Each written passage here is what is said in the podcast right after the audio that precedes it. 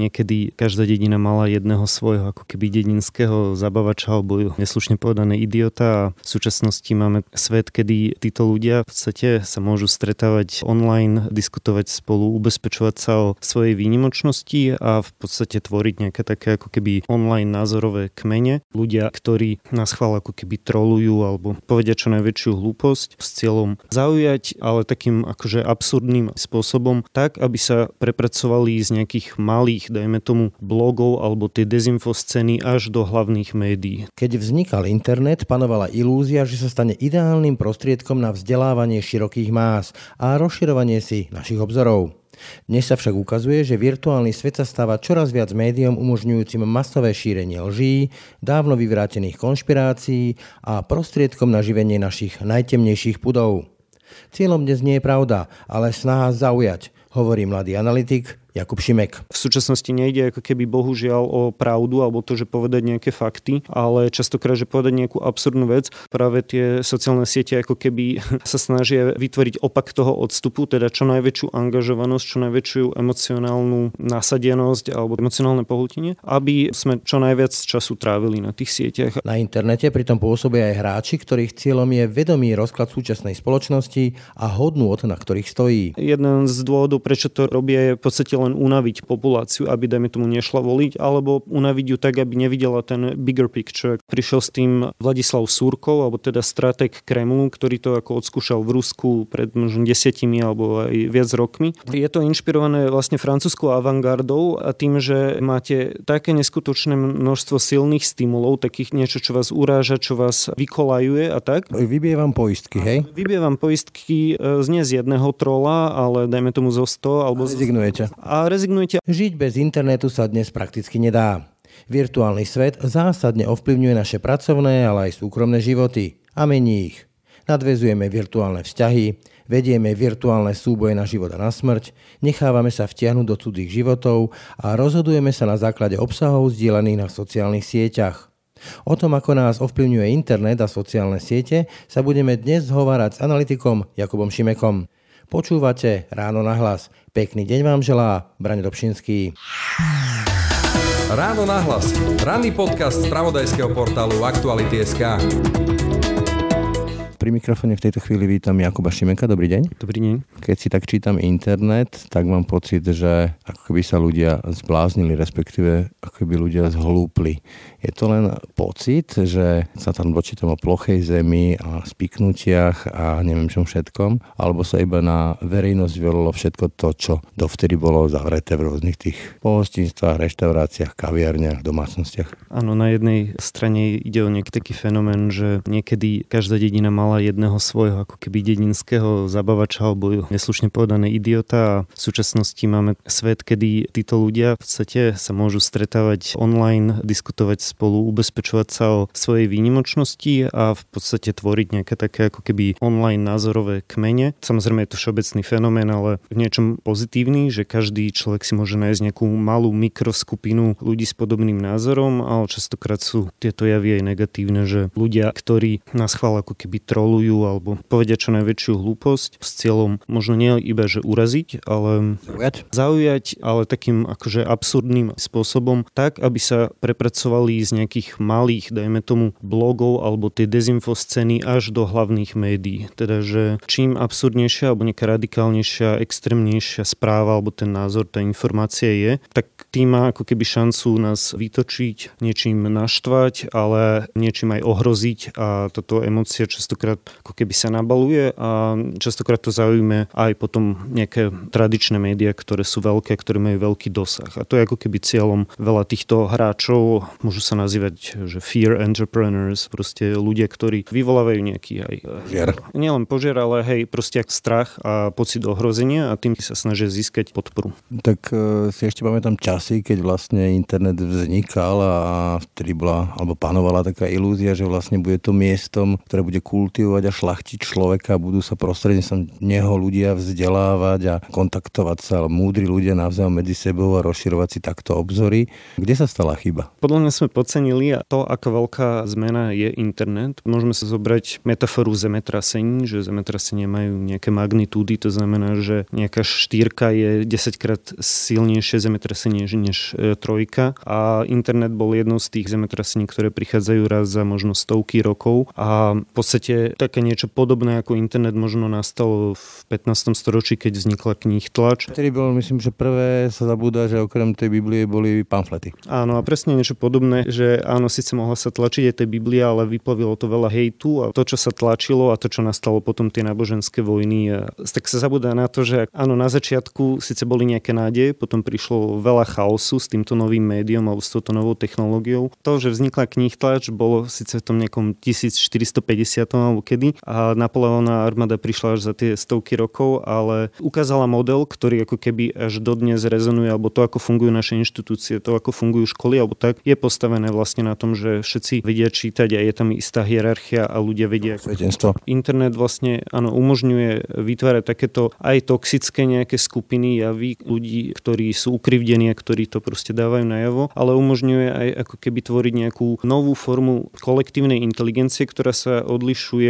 od tej, ktorá vznikla od tej knih tlače, že nie je to niečo, čo je top-down, teda že dajme tomu nejakí experti, ktorí vyštudovali top zahraničné školy a teraz sú v nejakých think tankoch alebo dajme tomu na ministerstvách a určujú určitú politiku alebo nejakí akademici, ale tá inteligencia, nejaká kolektívna múdrosť alebo inteligencia, ktorá sa dajme tomu dá budovať aj cez internet tým, že sa ľudia zgrupujú a rýchlejšie vedia rozhodovať. Ale môže to byť aj inteligencia, kolektívna inteligencia typu, že modrý koník, čo má antivaxery, to je tiež vlastne kolektívna inteligencia tých, ktorí sa zgrupili proti očkovaniu a podobne. Áno, to je možno dobrý príklad kolektívnej inteligencie, ktorá je na úrovni, a nechcem to dehonúco povedať, ale na úrovni možno 5-ročného dieťaťa, keď použijem tú metaforu, že možno za 10 rokov tá inteligencia vyrastie. Podľa mňa lepší príklad na Slovensku je Zomri, alebo to, ako funguje Zomri, tejto kolektívnej inteligencie, ktorá sa tvorí nejak, že bottom up, alebo zo spodu, alebo ako peer-to-peer, že medzi rovesníkmi. A čo je zaujímavé na tejto inteligencie, to, že dokáže oveľa rýchlejšie reagovať, že v podstate možno nie behom mesiacov alebo rokov, ale dokáže vytvárať tie mémy a tvoriť ich za pochodu behom minút, hodín, dní. Dokonca nejaké zbierky, ktoré veľmi rýchlo sa vyzbierali peniaze, myslím, pre ľudí, ktorí boli oklamaní, posunutí ľudia pri kúpe bytu. To je jeden príklad, ja som zachytil teraz, myslím, minulý týždeň to bolo, že vyzbierali na Startlabe skoro 100 tisíc eur na nejakú ich hru, takú nejakú stolovú hru.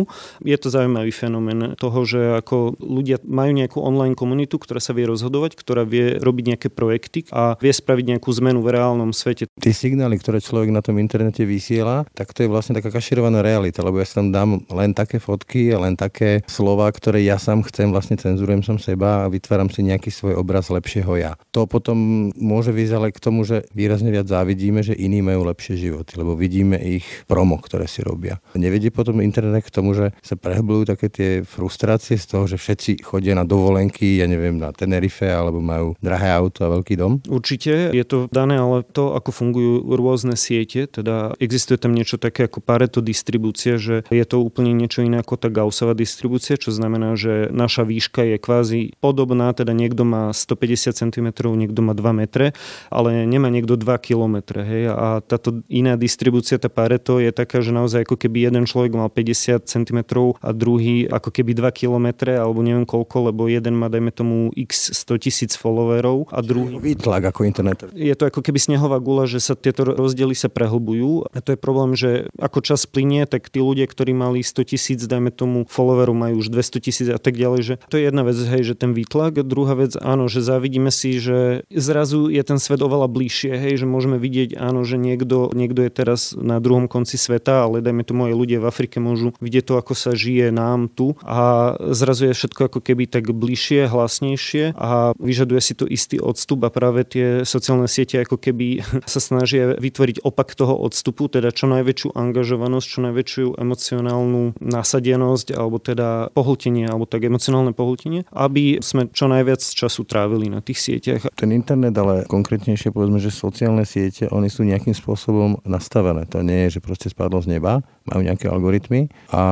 pokiaľ viem, oni sú nastavené tak, aby čo najviac polarizovali, aby stimulovali také tie emócie typu hnev, zlosť a byť najdlhšie tí ľudia zostávali na tých stránkach. Milím sa? Je to z veľmi veľkej časti pravda. Kde to možno nie je, že kde nechcú polarizovať je pri reklame. Že Facebook je nastavený tak, že odmenuje tých, ktorí polarizujú? Áno, to je zase pri tom, že Facebook sa snaží e, preferovať obsah, ktorý tvoria sami užívateľia a tam častokrát e, áno, tento obsah je taký, aby nás čo najviac pohltil a veľakrát sa nám stane, že veľa z toho, čo vidíme ako prvé, je také, že nás to proste niečím irituje, niečím naštve. Možno je to nejaký názor, s ktorým nesúhlasíme, alebo ide to proti našim hodnotám. Vlastne ako je to nastavené? Že, čo viem, že keď vidím niečo, čo ma rozčúli a teraz ľudia to komentujú a potrebujú sa nad tým rozhorčiť a tak ďalej, tak to získava nejaký výtlak a tým pádom je to cenejšie pre ten Facebook v tom algoritme? Áno, akože v istom zmysle sa snažia korigovať to, aby nejaké hoaxy, hlavne medicínske hoaxy, nedostávali až taký silný priestor, aký dostávajú, ale v podstate je to postavené aj na strojovom učení, teda na umelej inteligencii inteligencii, kedy je v podstate tá umelá inteligencia v istom zmysle ako čierna skrinka, že to v podstate je nastavené na to, aby tie naše zvyky a to, ako fungujeme online, aby optimalizovali náš engagement alebo našu angažovanosť online. A toto je cieľ, že angažovať nás, že aby sme čo najviac napísali, dajme tomu statusov, alebo čo najviac lajkovali alebo niečo komentovali, hej, že keď nás niečo štve, tak to komentujeme, väčšinou to nelajkujeme, ale aby sme namiesto toho, že keď chceme stráviť, dajme tomu 5 minút na Facebooku, alebo chceme si niečo vyhľadať, vyhľadať, nejaký kontakt, niekomu niečo napísať, ale nakoniec sa zobudíme teda, alebo zistíme, že sme tam 45 minút a nestihli sme spraviť to, čo sme spravili, alebo tak, ale Facebook optimalizuje na túto metriku a neoptimalizuje, dajme tomu to, že aby sa zlepšovala naša informačná ekológia, aby sme každý boli viac informovaní a viac priateľskí k sebe, alebo tak. Jeho cieľom je vysieť čo najdlhšie na tej sociálnej sieti a dosahuje to cez to, aby polarizoval, alebo teda preferuje tých, ktorí polarizujú? No, ono tá Pareto distribúcia, ako som hovoril, že je tu veľmi zrejmá v tom, že dajme tomu zo 100 ľudí, iba 10 ľudí bude niečo komentovať a iba jeden človek vytvorí, dajme tomu nejaký nový obsah, že niečo napíše, že to už je celkom veľký rozdiel, hej, že jeden zo 100 ľudí. A teraz dajme tomu, že ľudia, ktorí píšu niečo, tak majú určité možno charakterové črty, že možno sa menej boja, možno majú väčší ako keby narcisizmus.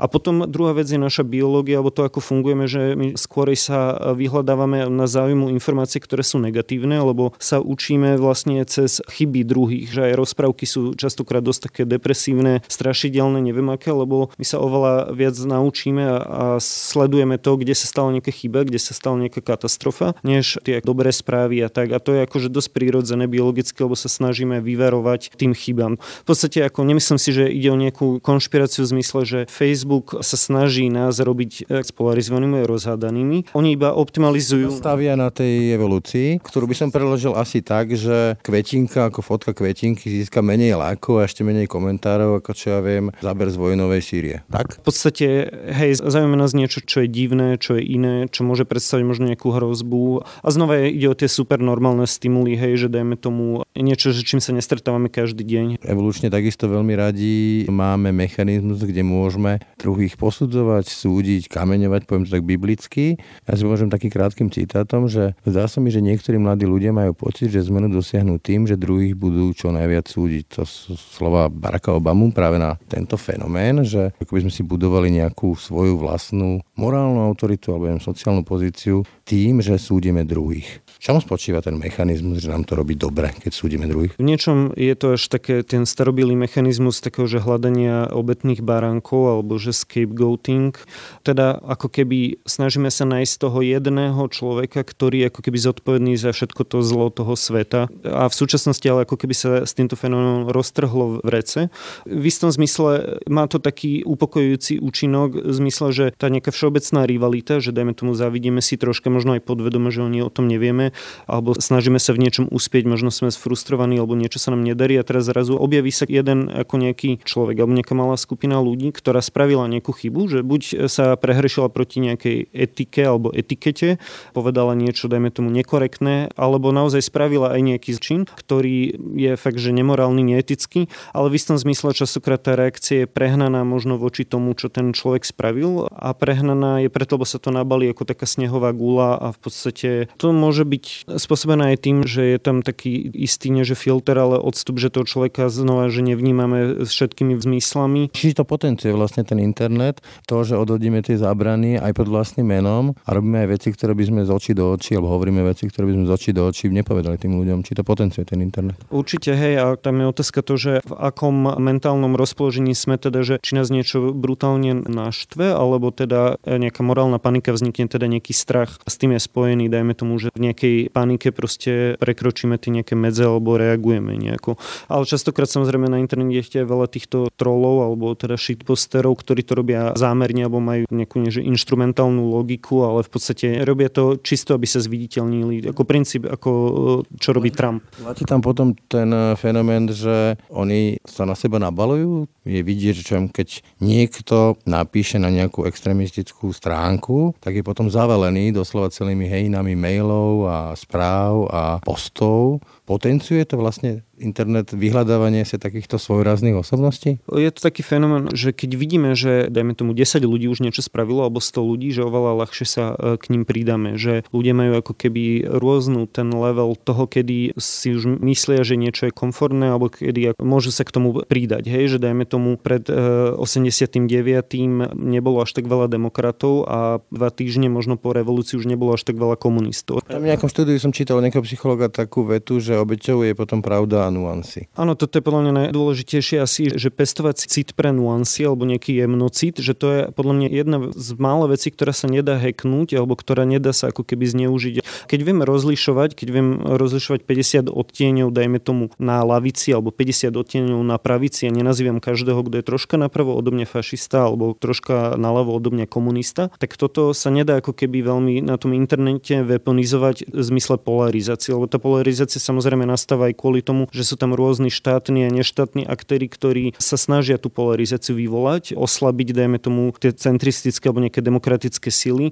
Jeden z dôvodov, prečo to robia, je v podstate len unaviť populáciu, aby, dajme tomu, nešla voliť, alebo unaviť ju tak, aby nevidela ten bigger picture, akože ten väčší obraz, že čo sa vlastne deje, že je taký zaujímavý názov hypernormalizácia. Je to ako keby odvedené od slova normalizácia ako za komunizmu po 68. čo nastalo, ale tiež je to prepojené na tie hypernormálne stimuly, alebo akože dá sa to aj tým spojiť. A prišiel s tým Vladislav Súrkov, alebo teda strateg Kremlu, ktorý to ako odskúšal v Rusku pred možno desiatimi alebo aj viac rokmi. Adam Curtis o tom spravil rovnomenný dokument uh, Hypernormalization. Pointa je teda? Pointa je, že je to inšpirované vlastne francúzskou avantgardou a tým, že máte také neskutočné množstvo silných stimulov, takých niečo, čo vás uráža, čo vás vykolajuje a tak, že ako keby nejaká výstava, kde idete a máte videa kde na vás... No, vybievam poistky, hej? Vybievam poistky e, z nie z jedného trola, ale dajme tomu zo 100. Alebo a rezignujete. A rezignujete, ale ono na začiatku aj v Rusku si mysleli, že toto je blbosť, že toto nedáva zmysel, že je to úplne priehľadné, že toto je úplná ako hlúposť. Ale po pár rokoch tá populácia sa tak unavila, že nechcela žiadnu zmenu, že im stačilo aj to status quo, že chceli mať už len pokoj. Na začiatku to vyzerá, že to je úplná hlúposť, že prečo to robia tí trolovia, že na čo sa takto správajú, ale je to tiež istý fenomén, ktorý sa dá veľmi jednoducho zneužiť. No. To mi napadá jeden taký konkrétny príklad, ktorý si ja sledujem a to je postoj k roku 1968, vstup varšavských vojsk do Československa, kde bolo nemysliteľné pred pár rokmi písať o tom, že chvála Bohu, že prišli dnes už sa to píše, dokonca už pred rokom sa písalo, že chvála Bohu a dnes už dokonca sa píše, že vlastne tí, ktorí umreli guľkami okupantov, takže to boli dopravné nehody. Že toto je tá pointa, že posúvať tie hranice normálnosti stále ďalej, ďalej s tým, že už na to rezignujeme? Ako ten informačný ekosystém alebo naša spoločná ekológia je tak narušená tými sociálnymi sieťami, že je dôležité zaujať za každú cenu a čím je niečo najviac šokujúce alebo viac šokujúce a viac ako keby nepravdepodobné pravdepodobné, tak tým častokrát e, je to tak absurdné, že sa to ako keby aj cez tie algoritmy, ale aj cez to, že to ľudia, veľa ľudí hejtuje, tak sa to prebije do našej pozornosti. A najdôležitejšie v súčasnom tom mediálnom ekosystéme alebo tak je zaujať, hej, že to je to, ako to robil Trump. Tie úplné absurdnosti, čo hovoril, že keby niekoho na 5. aveniu zastrelil, že aj tak by ho zvolili, hej, že to normálny ako keby človek nepovie, ale v súčasnosti nejde ako keby bohužiaľ o pravdu alebo to, že povedať nejaké fakty, ale častokrát, že povedať povedať nejakú absurdnú vec. Trocha to súvisí aj s tým, že nejaký človek signalizuje voči svojej komunite alebo nejakej subkultúre a je to veľmi drahý signál, keď poviete niečo, čo je absolútne absurdné pre väčšinu ľudí, len pre vašich fanúšikov je to akože cool, že to je sranda a je to určite akože signál, že dobre, že... To dovoliť? Že môžem si to dovoliť, že niekto nevie len tak jednoducho zničiť moju reputáciu. Mám na to, aby som si to dovolil. Veľmi smutný, ale zároveň aj zaujímavý príklad je to, že keď Trump úplne znevažil McCaina a vlastne veteránov, že aj napriek tomu mu stúpla medzi veteránmi podpora, čo je akože trocha absurdné, ale je to v podstate ako keby tým, že ten človek si fakt, že dokáže dovolí povedať všetko, to znamená, že on bude silný hráč v tom Washingtone a nenechá si skakať po hlave. A je to v istom zmysle taká možno rezignácia na ten predchádzajúci systém alebo na tie autority, autority elity, alebo dajme tomu ten predchádzajúci globálny poriadok, ktorý vznikol po e, druhej svetovej vojne a ten ako e, atlantický liberalizmus. Čiže zhoršuje sa to? Bude sa to zhoršovať? Ako hovoríte, že stále dôležitejšie je stále silnejším signálom zaujať. To je nekonečná špirála. Asi sa to ešte bude pár rokov zhoršovať, kým sa to nezlepší, ale v podstate toto prestáva fungovať, alebo dá sa to robiť iba do istej miery, lebo potom to môže byť, že trápne, alebo ľudia sú už príliš unavení, alebo že už vidia, že o čom je tá hra, že nie je to o tom, že poviem niečo absurdné, aby som druhých naštval, že chcem sa za každú cenu prebojovať do nejakých... No, detinské Áno. A ľudia, ak si budú pestovať nejaký ten jemnocid, alebo teda rozlišovať tých 50 odtieňov na rôznych stranách, rôznych smeroch, tak vedia, ako to možno, toto funguje možno lepšie na tej novej kolektívnej inteligencii, že viem odlíšiť nejaké idei, ktoré sú ešte OK, ktoré už nie sú OK a ktoré sú napríklad že zaujímavé a ktoré by sa mali ako teda nejak že amplifikovať, alebo teda, že hm, toto si osvojím, toto si požičam od toho človeka, že dajme tomu nemusím s ním súhlasiť na 80%, ale už možno 20% nejakých vecí ma zaujímavých a to si požičiam, ale tie ostatné ako keby to nemusím. A že aj moje nejaké idoly alebo nejakí hrdinovia sa môžu vo veľa veci míliť a keď si pestujem ten jemnoci, tak viem, že dobre, že tuto je troška mimo, tuto nie ten človek, ale naopak, že možno aj tí najväčší ako keby protivníci alebo tí ľudia, čo ma najviac štú, tak možno si viem povedať, že možno sú úplne mimo v niečom, ale sú tam nejaké čriepky pravdy a takto si vieme ako keby budovať možno. Biele svet. A viem, že napríklad v Spojených štátoch sa snažia nejakým spôsobom bojovať napríklad s Facebookom, čo sa týka tých algoritmov a takisto aj zasahovanie do kampaní, zbieranie informácií a tak ďalej. Čo má byť pointou a môže to mať nejaký úspech pri takom gigantovi? Pri jednej sociálnej sieti to môže mať úspech, ale skôr aj v tom, že keď vznikne nejaká lepšia. Keby Facebook mal takú možnosť, ako má YouTube, že si môžem zaplatiť 5, dajme tomu 5 eur mesačne a bude tá sieť fungovať inak pre mňa, tak toto je možno akože spôsob, ako by sa dala reformovať. Samozrejme, tam je ten veľký sieťový efekt, že keď sú tam všetci, tak je ťažké vybudovať jeden ďalší Facebook a pre koho nikto tam nie je a je to ako zaciklené ale sú pokusy, sú rôzne nejaké pokusy o nejaké distribuované sociálne siete. Akoby to rozbiť? Ono sa to asi aj postupne samo rozbíja, že ľudia sa utekajú, je taká, že teória, že Dark Forest Theory, alebo teória čierneho lesa, že ten Facebook je už príliš veľký a ľudia sa tam boja vyjadriť svoj názor, lebo ako keby nevedia, že čo ich v tom čiernom lese čaká, že sa na nich niekto vrhne. Tak odchádzajú do takých menších skupín na Facebooku alebo v nejakých mailing listoch a tak ďalej. Ale vieme pritlačiť, ako vie sa pritlačiť povedzme na tie samotné siete, aby ti zmenili ten systém tak, aby nepreferoval práve tých toxických hráčov? V istom zmysle áno, že napríklad Nemecko má takú politiku o odstraňovanie toho hate speechu a tak, čo je ako veľký hráč, ktorý vie zamávať tým trhom. Samozrejme znova, ako nemalo by sa to nejak akože prehnať alebo príliš široko aplikovať, ale dá sa s tým veľa robiť, ale v konečnom dôsledku to je bude na tých používateľoch a na tom, aby si budovali tým jemnocid a možno chyba nám taký istý odstup, alebo možno také, nepovedal som, že meditácia alebo proste... Mimo internetový život, hej? Niečo také? Možno niečo, možno nejaké, že hľadanie správnej miery, že je taký akože celkom populárny trend, že digitálny detox, podľa mňa to neznamená, ale že buď alebo, že buď som na Facebooku non-stop, alebo som potom pol roka bez Facebooku a skôr že nájsť si také nejaké zvyky. Hodinu denne a tak ďalej, hej? Že aspoň ráno hodinu, keď stanem, tak nebyť na internete a hodinu predtým, než idem spať, nebyť. Alebo jeden deň, že mať taký nejaký proste deň bez internetu v sobotu, nedelu. Niečo ako ten model postu. Toľko Jakub Šimek, ďakujem. Ďakujem. To bolo dnešné ráno na hlas. Počúvajte nás každé ráno na webe aktuality.sk lomka podcasty, ako i v ďalších podcastových aplikáciách. Pekný deň a pokoj v duši vám želá Brane Dobšinský. Všetky podcasty z pravodajského portálu Aktuality.sk nájdete na Spotify a v ďalších podcastových aplikáciách.